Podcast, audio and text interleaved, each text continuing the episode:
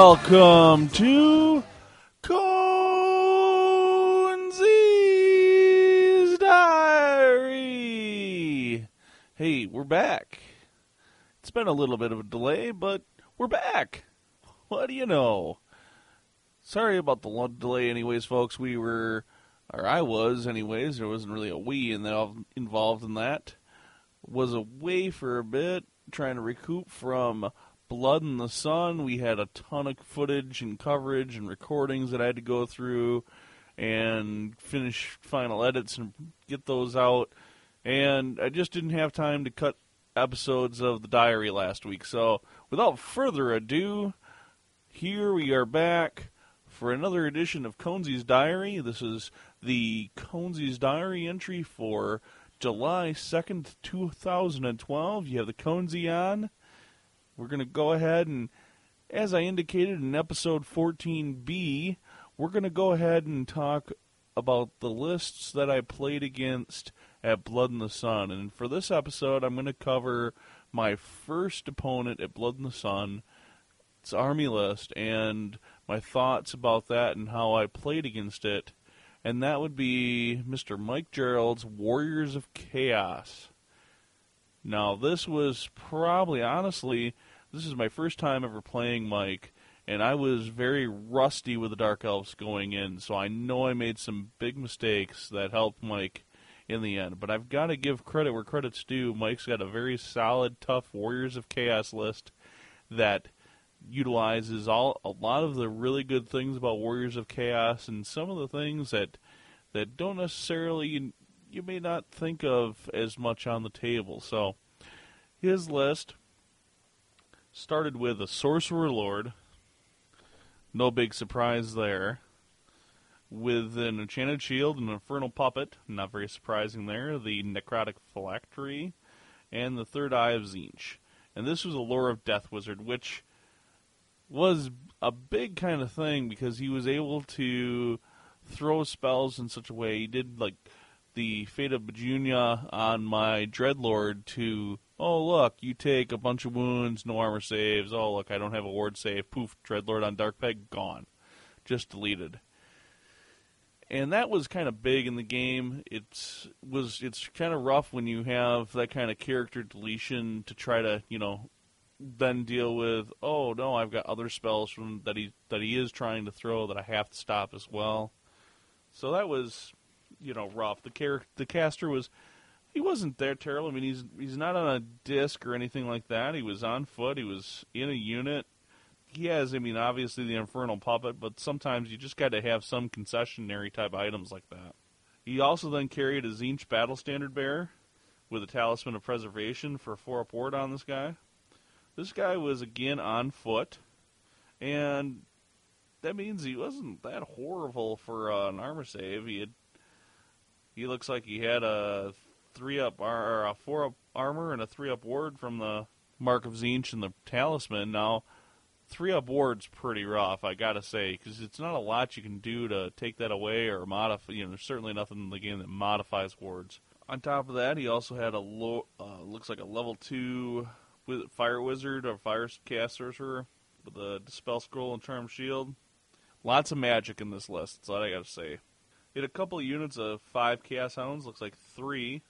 Now these, you don't see a lot of chaos hounds and warriors of chaos lists, and I'm not sure why because they're great at just kind of bugging things up and getting in the way so that you can you can deal with or you can send your attack and push your attack and focus your attack much more while bogging and slowing down, say, a flank. Say, I can, you know, with 90 points of models and three different units, I can really bog down a flank and, and make things, oh, flee and redirect and all sorts of craziness. Get them out in front of the army and just get the opponent so that they're changing their frontages, and you never know especially with a when they're in general and leadership and BSB range, they might just pass leadership checks where you know you weren't expecting it. So Mike definitely uses Chaos Hounds very effectively, and a couple times I think we were both surprised that my Dark Elves didn't necessarily wipe or pop the the hounds like we they probably should have. He He then had a couple of Chaos Marauder blocks, 40 strong, all both marked with a mark of Khorne and and with full commands in them. They both had great weapons as well, so that's yeah, they they may strike last, but when you're in horde formation and you have a boatload of attacks, it doesn't really matter if you strike first or last. The dwarves have been toting that for quite a while. You also had six Marauder Horsemen of Slaanesh. Now, here's one thing I, I will note. I, I understand why you tactically take the Mark of Slaanesh here, and I, I get where you're coming from out with the with the magic and the Slaanesh here, but it doesn't thematically. Uh, while his display, while Mike, while your display board was amazing, and I can see where you know when the army's put on the display board, it looks really cool and it's looks like it's fluffy. The variance in your marks, like this is going to be a you know you give these huge Khorne marauder blocks, these fighty, giant, mighty Norse marauders. But then you have a in your character selection, you have a heavy Tzeentch selection, and now all of a sudden we've slipped in Slaanesh, and that, in my mind, that kind of loses some of the flavor or the f- fluff of the army because you're. T- it seems like you're taking some of the things to more maximize your options. Now, who, who am I to say, anyways? Because after all, I I was I'm not a player that's been playing on top tables for a lot, but it certainly in my mind it lost a little bit of that fluff by having these various different marks in the list. There were a couple of chaos chariots as well in the list. If we continue on, these were unmarked chariots, and that's I would agree with. I would never take a mark on the chaos, on a chaos chariot. I remember the one just spent a lot of time fleeing, and the other and the other chariot, I think my Hydra munched. So th- they were good. I think I think chaos chariots are amazing in other, you know, against other matchups, but against uh, in this game, the chariots were pretty minuscule in what they could get done. There were also a couple of units of Chaos Knights at six strong with Mark of Khorne. Chaos Knights for my list were really rough having to deal with, and especially since I was kind of shaky in in what I wanted to do or in what I needed to get done. And without a withering in the list to help my shooting take some get the additional wounds on these knights so that without Withering is one of the spells in my selection. I didn't have the ability to debuff toughness on these knights to help me get the additional wounds that might have seen Mike fail some armor saves here. So, you know, Chaos Knights, yeah, they're one up armor save just like Empire Knights or whatever. You throw enough wounds at them, sooner or later they fail saves and dies. This is something I learned very quickly with my Dreadlord on the Archpeg because he didn't. I didn't take the pendant. I didn't take uh, ward save on him, and that one up armor save will only carry you so long. So that's also. I mean, that's a really important thing to note when you're dealing against it. Finally, the list had a a hell cannon. And the hell cannon is amazingly good. I've every time I've had to play against the thing, I, it's not went well for me. And so I'm again in this game. It was a case of Hell Cannon not going well for me, as I was I had done really good. I had, my Blackguard had taken on one of the units of Chaos Knights, and between Mike whiffing a bit of a roll for some armor saves and then whiffing an attack roll, I killed like three knights on the charge, won the combat, broke the Chaos Knights, overran, killed the last one, overran to a spot where the Hellcan I was out of the Hellcannon's arc of sight on that flank with my Blackguard, and at this point the Blackguard were way overextended. I was able to then march the uh, black the Blackguard around the hell cannon. The hell cannon then on after I had marched the Blackguard around the hell cannon, I had left my flank exposed to the Hell Cannon. The Hell Cannon failed its leadership check to restrain its like rampage check, and rampaged right into the flank of the Blackguard. The Hell Cannon happily smashed the Blackguard to death. The Blackguard then rolled a brake check and failed. And back, I can't blame them at this point. They were way out of, out of range for the BSB, so they fled and got run down by the Hell Cannon. So it was pretty rough. It was kind of crazy to one of the few times you might want to f- actually fail those rampage checks because I was completely out of line of sight and I was in a great position if the Hell Cannon didn't do anything to be able to maybe get a get around and start threatening the backside of Gerald's army with the Blackguard, but crazy random Hell Cannon. It was a game though of crazy, kind of some crazy randomness. Uh, another unit of his other unit of Chaos Knights, I had charged with my uh, Spear Elves with the, the assassin in there. I popped the assassin. I pop him and I place the assassin in just the right place so that he's only kitty corner with one knight.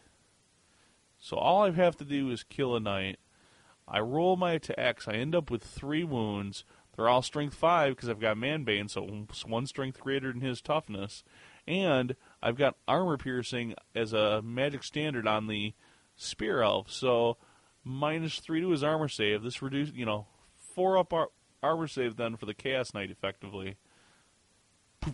Three four up saves.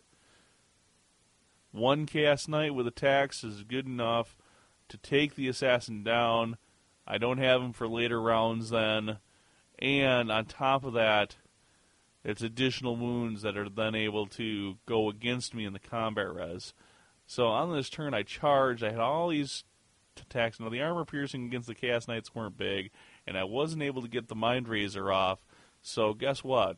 The Chaos Knights win this combat. This is critical for me in this game. I'm now locked kind of in place. Now they did kind of bind and tighten up uh, Gerald's line, lines a little bit, but in the end, these knights end up these three knights end up with some additional help then uh, busting my spear elves and my sorcerer lord and the game kind of went right in the garbage so i got to say lessons learned in this game really uh, was more of uh, uh, getting overextended and with my various units and my in not keeping a, a firm battle line and playing more to a defensive defensively minded strategy on top of, I think that would have benefited me quite a bit. I did make a couple of errors over over extending myself and overestimating the capabilities of my troops. Certainly with that assassin, now I, I certainly would agree that that assassin should have killed one, but even then, the spear elves I really couldn't count for maybe any damage. Three knights worth of attacks that are frenzied are going to do a boatload of damage to my spear elves and probably put me in the losing situation. So I, you know, that was kind of a fruitless, kind of wasted charge that I shouldn't have taken at that point in the game. I should have forced Mike to come into me, and with Knight's speed, they would have been out of position with the rest of his line, particularly with the way my Hydra was single-handedly decimating a his one of his two Chaos Marauder hordes, which at the end of the game, that Hydra had completely destroyed one Marauder horde plus the level two Fire Sorcerer that was with that unit. So, with those kind of things in mind, I really want to rematch. I really like to have a rematch. I think if I would have played Mike in round three or four, I think I'd have had a really good shot. But then I was feeling much more comfortable, having much better expectation and I'd have had a much better shot at taking him down. So it's definitely worthwhile to get those practice games in with your tournament list and to be playing the same list consistently. If I had been doing both of those things, or at least the same army, consistently, if I had been doing both of those things going into this game, I don't know. I, I, Mike's a great general, and he knew his army, but I think I'd had a good shot at least to to win or draw this game. So, that being said, I'm going to go ahead and tomorrow or so, we'll go ahead and recap the next list, my round two opponents list, as well as my thoughts on it and thoughts about that game. We'll go ahead and wrap this Conzi's diary up. I hope you enjoyed. We'll see you tomorrow. yes, that Mike Gerald, he's pretty darn good. I've seen him play at different tournaments. He's always winning.